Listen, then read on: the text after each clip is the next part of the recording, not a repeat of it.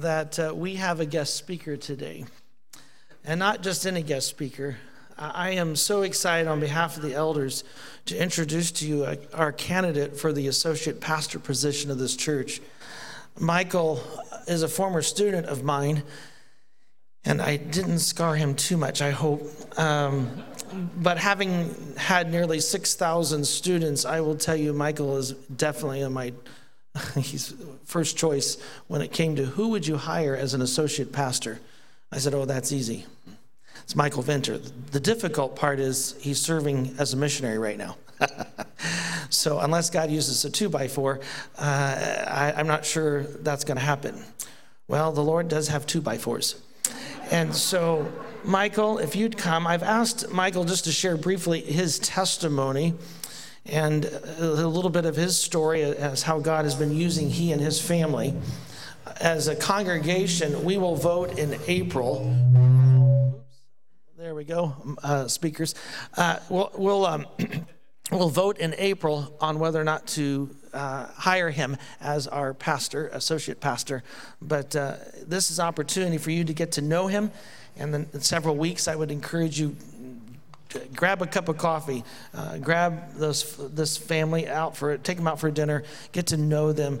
Uh, I am thrilled to introduce to you Maicol Venters. Good morning, thank you.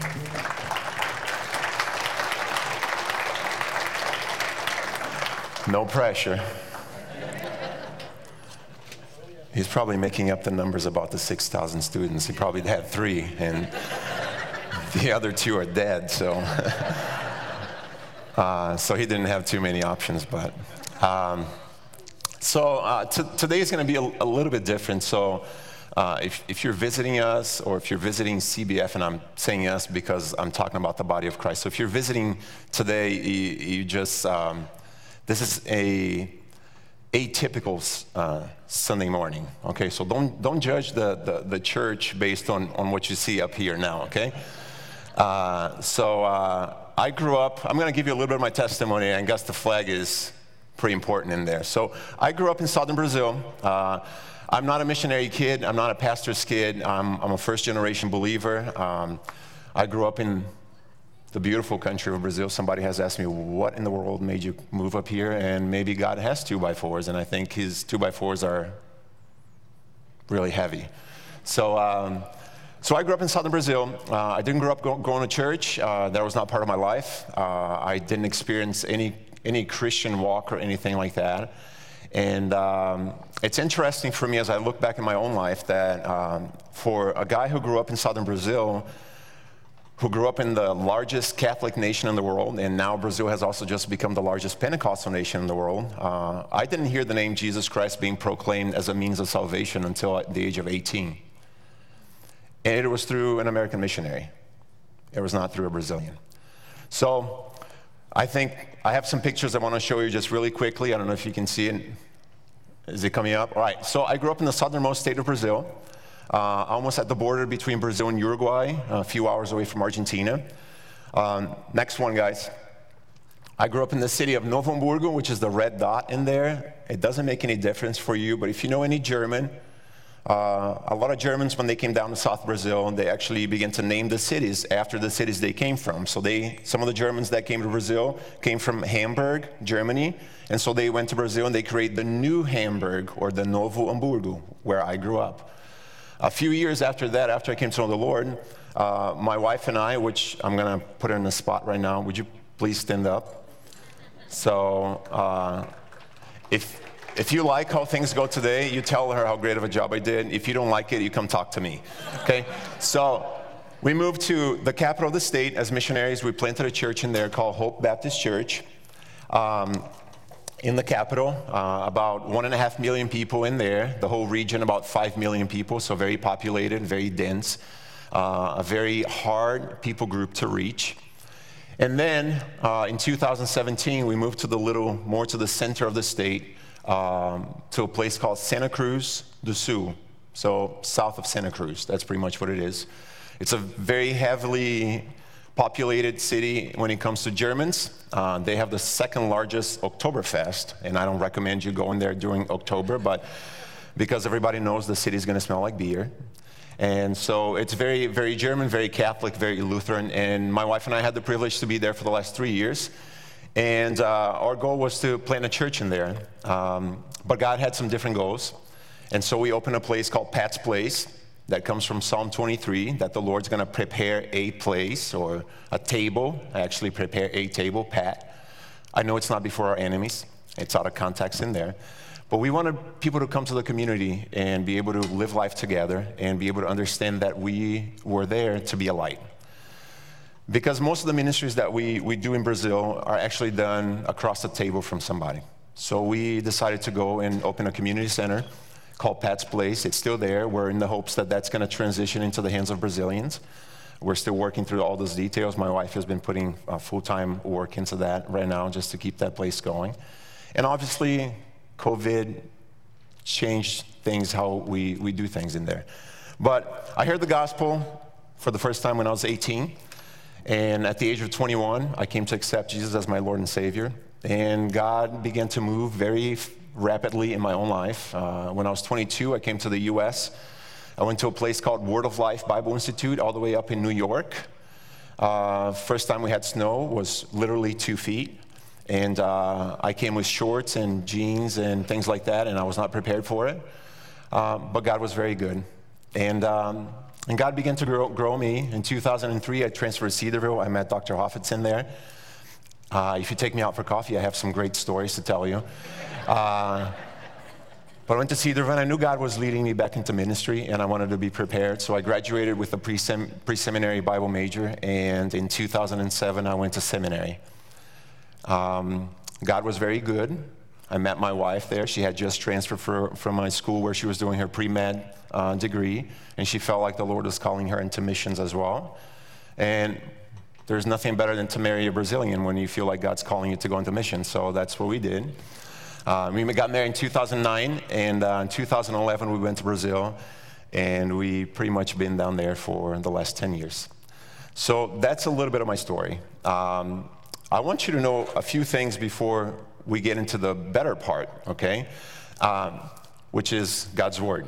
Um, I felt a little bit of pressure this week uh, when Pastor David actually pre- preached last week, and then he prayed and he said, God, I, I pray that you come back this week. And I wasn't sure if he was talking about just his expectation of being in heaven or for the expectation of what was going to take place here. And my, my glasses keep falling, so I'm sorry. The second one is, as I, as I prepped for this, I thought, there's a lot of pressure here, and I think it's unnecessary because I hope that at the end of our time here today, my sermon will be worth more than just either a yay or a nay, which is just two simple words, three letters, and I was like, I hope it's, it, it causes change, but you need to know something from me. When, when I interview with the deacons and the elders, actually, and Pastor David, I told them that I, I'm not here to be a professional pastor, okay? And uh, I don't preach at you. I'm not here, I don't even know you. So if something that God convicts you today, it's because, not because I know of your story. I want you to know that for me, this is sacred because I, I have made a goal in my own life to preach at myself. And I want this to be true in my life before I can actually force or pass that on to you. So I want you to know I'm not a professional, professional pastor. I, I'm still learning your language. So there's some things here that you need to know. Uh, so today, as we look at this, which is the most important part of this, I want you to understand that I believe that we are going through some very, very, very difficult time because we have denied maybe the most important thing, which is God's sufficient word. It's not only without error, it is sufficient. And I want us to, to realize that. So let me, let me just open in prayer and, um, let's ask the Lord just to bless this time and just to, to, to give us clarity as we begin to understand what He has for us, okay? All right, let's pray. Father, we thank you so much for this day. We thank you for Jesus, just like we sang this morning. We thank you that He's supreme, that He is good, and that He is God. And Father, I pray that above everything else, that we would value your word as sufficient, not only for changing us and saving us, but also for sustaining us. Father, would you, would you put the difficulties aside, the challenges? Would you put my language barriers aside, and would you communicate through your word to this church and to this body? And Father, cause change in our lives. I pray that you would be honored and glorified. In Jesus' name I pray. Amen. So if you have your Bibles, you can open to the book of Galatians. But before we, before we read it, I want to give you a little bit of a background. And today, like I said, is, is unusual. So I'm going, to be, I'm going to be quicker here as I do this. By the time the Apostle Paul actually came to the scene or became a believer in Acts chapter 9, it is believed that the, the Jewish believers and the Gentile believers actually were pretty much the same amount of people. So the transformation that was taking place in the church inside of the Gentile believers was, was so big that the number between them was pretty much similar. But every time you have growth, and those, those of us who have kids understand that growth cause some pain, you have some confusion. And so in Acts chapter 13 and 14, we see that Paul is actually with Barnabas. He's going to this region of southern Galatia. He's actually ministering, ministering to the people. He's planting a church. He's establishing leadership. People are coming to know the Lord. They're getting saved. They're getting ministries uh, going, and they're probably excited about everything else. And then Paul leaves. And when Paul leaves, a group of Judaizers, which were Jewish people who probably believed that Jesus was, was, was God, but also believed that they had to keep all the good things from the Old Testament, like circumcision and the Sabbath and the ritual rules, that everything else had to come. And they actually began to bring that message inside of the church in Galatia. So now Paul is away. And he listens to this and as if we go to uh, Acts chapter 15, when the Jerusalem Council takes place, which is after Paul writes this letter, the first verse in chapter 15 of, of Acts, it says this, and I'll read it to you. This is what they were preaching. Unless you are circumcised according to the customs of Moses, you cannot be saved. Which means that in one way, they're undermining the message and the sufficiency of Jesus Christ. Now, in the Old Testament, I know there was a prerequisite, not for salvation, but for identification to who God's people actually was, were. But because of that, it caused a pervasive thought that began to invade this church and began to cause a lot of confusion. Because the question became what is really sufficient here? Is the gospel sufficient, or do I have to implement some other things to my own life? It's not that I'm actually cooking something and I'm putting some extra ingredients in there that I like, because God has never asked that from us. So when Paul writes this letter, he's, he's literally, listen to this, he's heartbroken. And Galatians becomes like probably the, the, the, the most raw expression of Paul's concern for a church in the New Testament. And I think that message is the message that our churches in this country and in southern Brazil need to listen to because the, the confrontation is what is good enough? What is sufficient? Is the gospel sufficient or do I have to add something else to it? And Paul is going to deal with this. And the reason why I chose that for us is we are in a generation where we don't have a true north. Now, I have something in my house. For those of you who have little kids, you might know this. This is called a magic eraser. You're laughing because you know exactly where I'm going with it. This thing is really cool. Okay? It can erase most, mostly everything. But there is one thing that it doesn't this is not capable of erasing sin. So, for me to believe that that in which is able to erase sin plus my magical eraser is enough for me to actually achieve salvation is exactly what Paul is so upset and frustrated and concerned about this church. Because this doesn't lead you to salvation. It might wipe some things off, but honestly, if you look at really closely, you'll realize the stains are just there. this thing was uh, just able to hide it and not clean it. Now, look with me, Galatians chapter 1, verse 6 to 10. I'm astonished that you're so quickly deserting the one who called you by the grace of Christ and are following a different gospel. Not that there is, there is uh, another gospel, but there are some of you who are disturbing and wanting to distort the gospel of Christ. But even if we or an angel from heaven should preach a, a gospel contrary to the one we preach to you, let him be condemned to hell. As we have said before, and now I say again, if anyone is preaching to you a gospel contrary to the, the gospel you received, let him be condemned to hell. Verse 10 Am I now trying to gain the approval of people or of God? Or am I trying to please people? If I were still trying to please people, I would not be a slave of Jesus. Now, number one, you have in your outline, I want you to notice with me Paul's amazement Paul's amazement. His amazement is because they're quickly deserting the one who called them to a personal relationship with their Savior. Now, amazement is a, is a great feeling if it is positive. And this is not the case. Paul is, Paul is amazed of how quickly they're actually moving from Jesus to something else. The church grew, the ministries were taking place, and now they're accepting what the Judaizers were bringing in. Now, on the bottom of your paper, there's a quote from John Stott, and I want to read that to you right now. It says this To temper with the gospel is always to trouble the church. You cannot touch the gospel and leave the church untouched because the church is created and lives by the gospel. Indeed, the church's greatest troublemakers now and then are not those outside who oppose, ridicule, and persecute but those inside who try to change the gospel.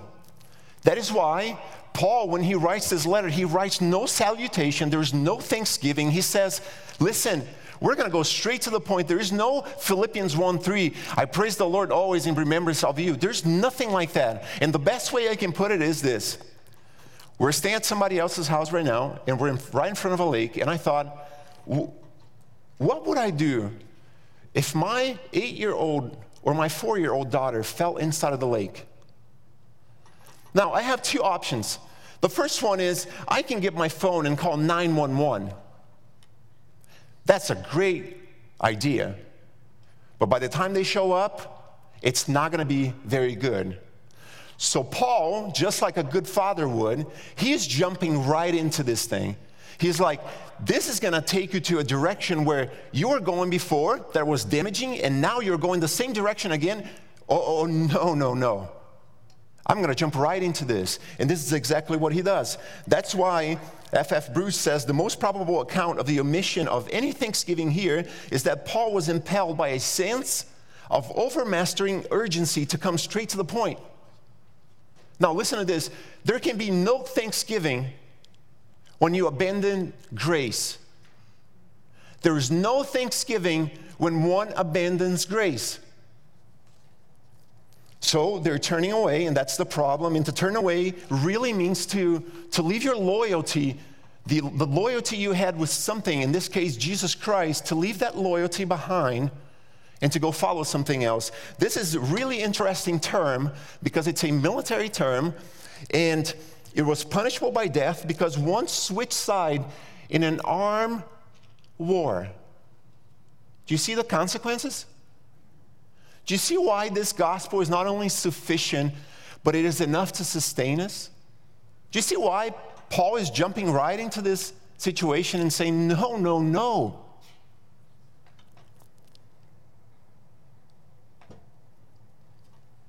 In Hebrews chapter 2, verse 1, after the author of Hebrews deals with the uh, supremacy of Jesus Christ in comparison to angelic beings in Hebrews chapter 1. In verse 2, 2, there's in chapter 2, verse 1, there's a very key verse in there that says this.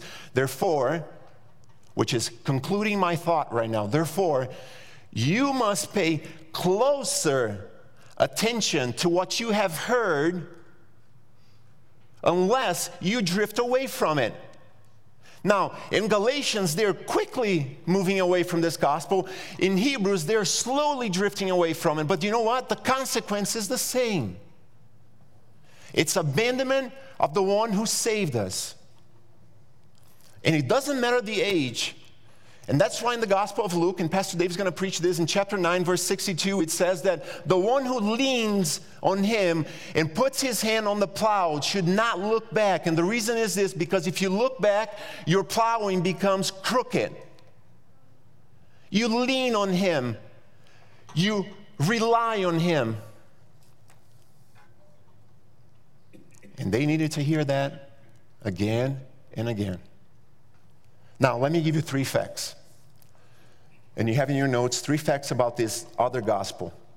And I'm going to focus most of my time in this area because I think this is something that is a crucial moment in church history, and we need to go back to these facts right here. Number one, you have in your notes, it was an illegitimate gospel because there was another gospel. The Judaizers undermined the message and the messenger. But now, if we were to summarize what is the gospel, if you ask me what is the gospel, I will be able to give you an answer. But I want to read to you how the Apostle Paul defines the gospel when he writes to the church in Corinth. Okay? You don't have to turn there. 1 Corinthians chapter 15, 1 through 4. Here's what he says. Now, I want to make clear for you, brothers and sisters, the gospel that I preach to you, that you have received and on which you stand, and by which you're being saved, if you hold firmly to the message that I preach to you, unless you believed in vain. For I pass on to you, as of its first importance, what I also received. And here's what he received that Jesus Christ died for our sins according to the scriptures, and that he was buried, and that he was raised on the third day according to the scriptures. That's the gospel. Now, the Judaizers had an unbiblical gospel, had an unsatisfying gospel. And the results would be very damaging to the church. But now let me, let me, let me just give you some things here. Here's what you need to know about the real gospel. Are you ready? The real gospel is offensive. People may not like you, and they will definitely not like the message. Hence, that's why Jesus ended up where he did. Now, it is offensive, and it offends our pride, our wisdom, our knowledge, our ideas, our culture, our moral, and our principles. It confronts our personal experience, our beliefs, our motives, our intentions, our desires, our passions. It brings light into our mistakes, our errors, our sins, our darkness, into our doubts. It humiliates, confronts, corrects, rebukes. It tears down barriers. It establishes new foundations. It places you on a new path. It rescues you from the darkness into light. It nails your sins to the cross. It sets you free. It restores your soul. It justifies before the Father. It reconciles, redeem, redeems, and justifies. And it alters your traje- trajectory from enemies of the Most High to sons and daughter. That is the true gospel. And as one of the best theologians that I know would say, that should make your socks roll up and down.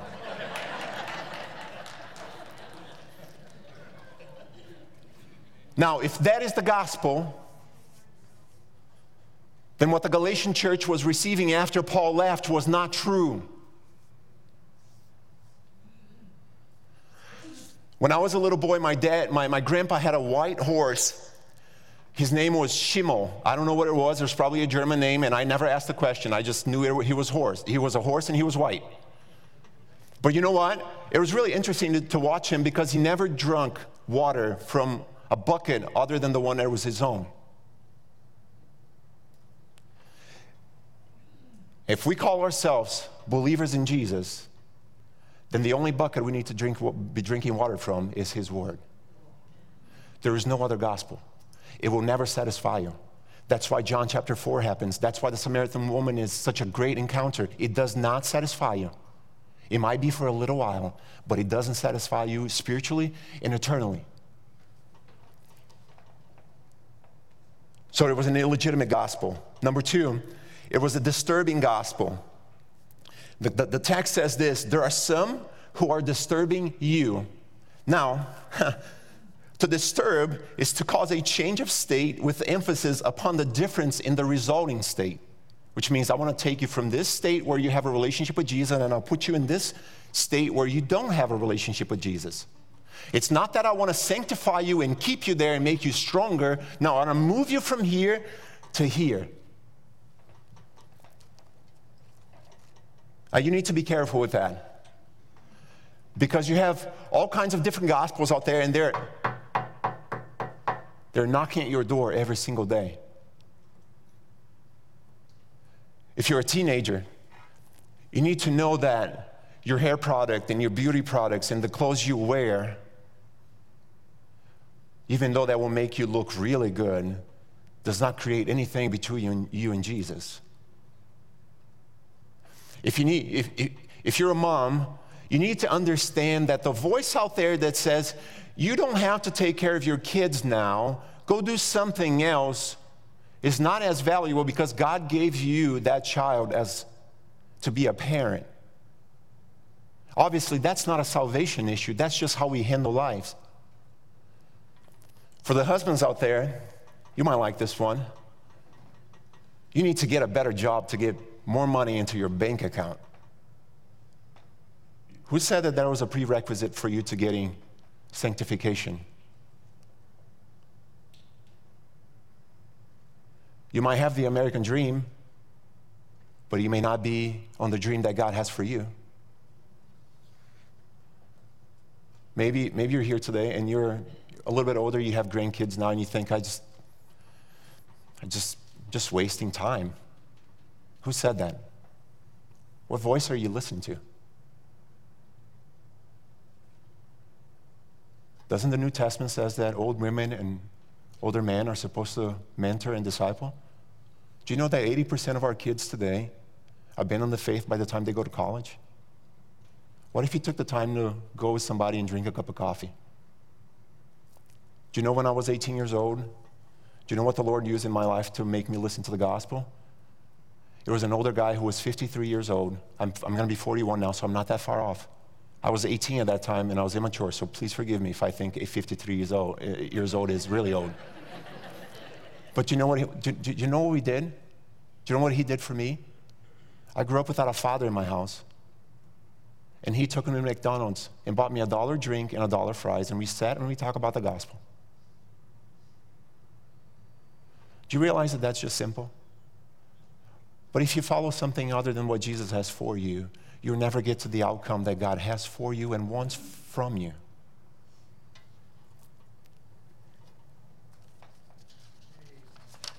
It's a disturbing message. And it is also, just like Martin Luther said, and I'm going to read this for you note the resourcefulness of the devil. Heretics do not advertise their errors, murderers, adulterers, Thieves disguise themselves. So the devil masquerades all these devices and activities. He puts on white to make himself look like an angel of light. Isn't that true? 2,000 years, almost 2,000 years has passed. CBF, listen to this. Nothing has changed. Number three, it was a distorting gospel because they wanted to distort the gospel of Christ. To distort simply means to cause an emotional distress. Now, some of you are very familiar with John chapter 11.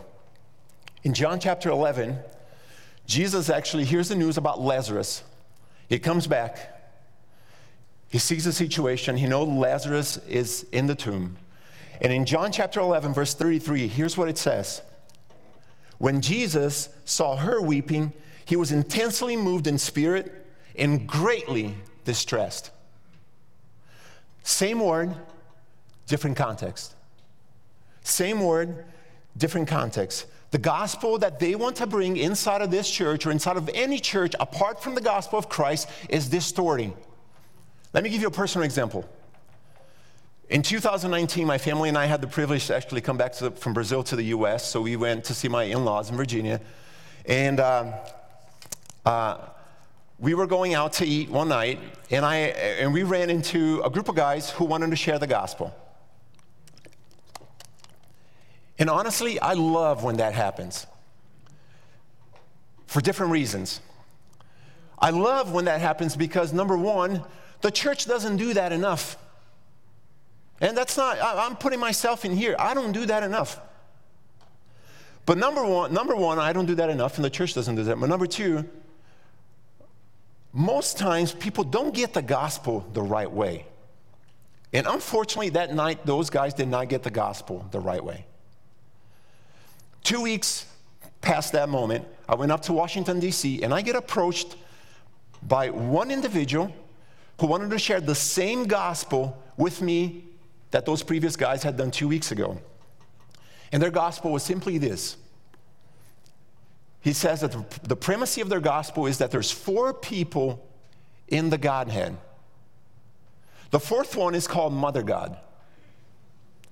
And they take that from Genesis chapter 1, verse 26 to 28, in Galatians chapter 5. Now, do you know what their main target is? Women.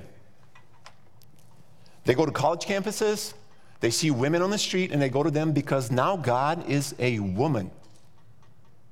Because when God says, let us create men and women, He could not create men and women if He was not a woman.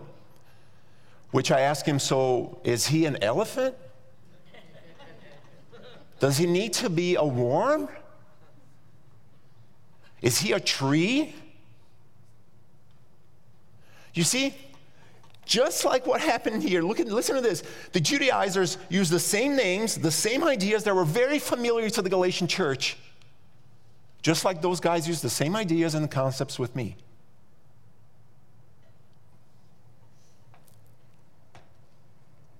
And you know what? I had to walk out after 45 minutes because my daughter was there and it was almost like there was almost a fight breaking in there because they wanted to argue their point over mine. And I'm like, I, I, I can't.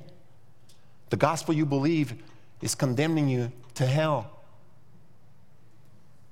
My gospel has set me free, Galatians 5:1. So here's the deal. Distortion then becomes a tool in the hand of the enemy. He's been distorting things since the beginning, hasn't he? Now, I want to give you a mathematical formula right now, okay? For those of you who like math out there. It's very simple. It sounds like this Christ plus nothing equals everything. Here's the other one Christ plus something equals nothing. If we had to bring our magic eraser to give us salvation, then Jesus Christ coming to die was a waste of his time. Number two, Paul's going to give you going to give us a warning right now, and that's verse eight and nine. And here's the preposition you have in your notes: God did. Uh, Paul did not bring the false gospel to them. Galatians 1:8. Even if we or an angel from heaven should preach a gospel contrary to the one that we preached to you before, let him be condemned to hell. So, just imagine I came to you and I said, Hey, I bet you $10 million right now on the spot that the Detroit Pistons will win the NBA title this year. And you're going to say, Who are the Detroit Pistons? I know, I had to check this out. They're the worst team in the NBA right now. If you knew anything about basketball, you'd say, I am all in. 10 million, that's easy. But the thing is, you don't know that I'm not betting my own money. I'm betting somebody else's money. So when Paul says that even if we, he puts himself in, in this situation, he says, I, I got skin in the game because this message is not my message.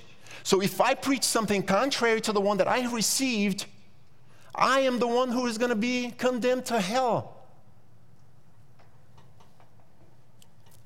So Paul does not bring this false gospel to them, but then he says that he's going to condemn them because of their actions, and he announces the curse and reemphasizes the seriousness of it to the point that he repeats that twice. Now, in Deuteronomy chapter 27, you don't have to turn there, there's a, a whole chapter of blessings and cursings. And from verses 14 all the way down to verse 26, pretty much every single verse starts with the, the, the idea of Curse is the one who, and then Moses describes what that looks like. But how he ends that passage is amazing. In verse 20, 26, it says this Cursed is the one who refuses to keep, to keep the, words, the words of the law. Now, cursed is the one who has changed the word. Cursed is the one who does not keep. Different context, and Paul is unifying those two thoughts that you have the gospel, now you're changing this. Cursed are you This curse was a, a serious judgment. Do you remember Genesis chapter 3, verse 6? It says this It was good, it was attractive to the eye, it was desirable for making one wise. But do you remember the final outcome of that? It was complete separation. And that's why only the the true gospel and the sufficiency of Scripture can handle you from this life and your sins into eternal condition. That no other gospel can do that for you. Number three, Paul's motivation. Um, when we have serious conversations and we have to confront somebody, it's always pretty good to tell them our motivation. And I think as a father, Paul is going to dictate this right now and say, hey, listen, my message is harsh. But I would much rather give this to you now than see you going to a place where you do not belong because Jesus has rescued you. So his motivation is to be a servant. Paul was not trying to gain the approval of people or not even trying to please them. Verse 10. In 1 Corinthians chapter 9, Paul says that he wishes uh, to become all things to all people. And that sounds like he's a people pleaser. But what we need to see is that verse 20, 23 in that same passage says that he's doing all those things for the sake of the gospel. He's trying to be everything to all men so that all men and everything will come to the fruition. And that's why Colossians chapter 1, 28 says that he desires to see everyone coming to full maturity. So he lays that out there. Timothy George, which, who's a commentator, says this We might put, the, might put the question this way What is the constituency for our ministry? In a market driven age, we're, custom, we're accustomed to think that every church having a special niche, of every visitor as a special prospective customer, and every aspect of worship designed to satisfy the customers.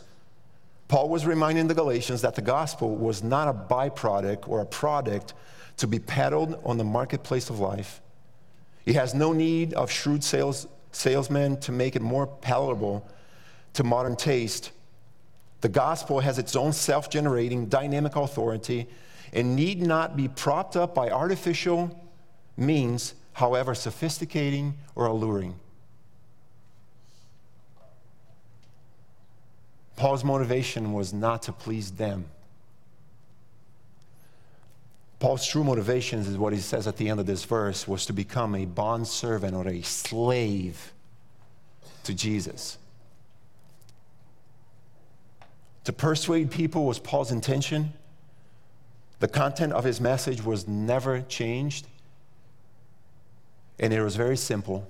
It was the truth that God, through Jesus Christ, was in the business of reconciling the world to himself reconciling the world to himself. 2 Corinthians chapter 5. He was called to serve and not to please people. The Puritan um, William Perkins says this, and he's mentioning this to ministers, but I want to make the point that this is not just for ministers. I believe this to be for every single one who calls themselves a servant and a follower of Jesus Christ. Here's what he says He that would be a faithful minister of the gospel must deny the pride of his heart and be emptied of ambition and set himself completely to seek the glory of God in his calling. And generally, he that would be a faithful servant of Christ must set God before him as a judge and consider that he has to deal with God. And that he must turn his mind and senses from the world and all things therein into God, and to seek him above all things, to approve his thoughts, desires, affections, and all his doings unto him. That is you, and that is me. Now, let me close with this. Every time you mess with the message of Jesus Christ, you mess with God Himself. And every time you mass with Christ or with the church, you mass with the bride of Christ. And I want to do neither. So here's some things for you to consider. Number one, service in the gospel is neither an option nor a part time effort or a full time, but a full time commitment from our part towards our Lord and Savior Jesus Christ. Number two, this is a reminder, it's in your notes. While many religions and other gods exist, there's only one truth. And only that truth can set you free. Number three, Proverbs 30, verse 5 says, Every word of God proves true.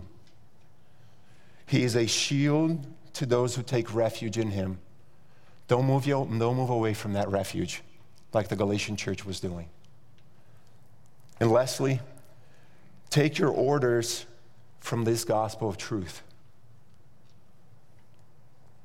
And do not shape your life according to the footprint set by the word, the world before you. Live righteously, honestly, humbly in the foundation that, Jesus Christ has set for us. For he's not only good, he is sufficient. Let's pray. Father, we thank you for this time and for this day. Thank you that you are a sufficient God that you love us and you care for us, but you rebuke us and you correct us.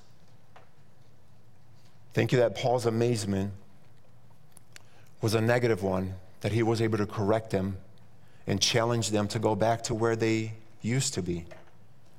So, Father, I thank you. I pray that this word from Galatians 1 will be true in our lives, that we will look up to you as our sufficient and only Savior. In Jesus' name we pray.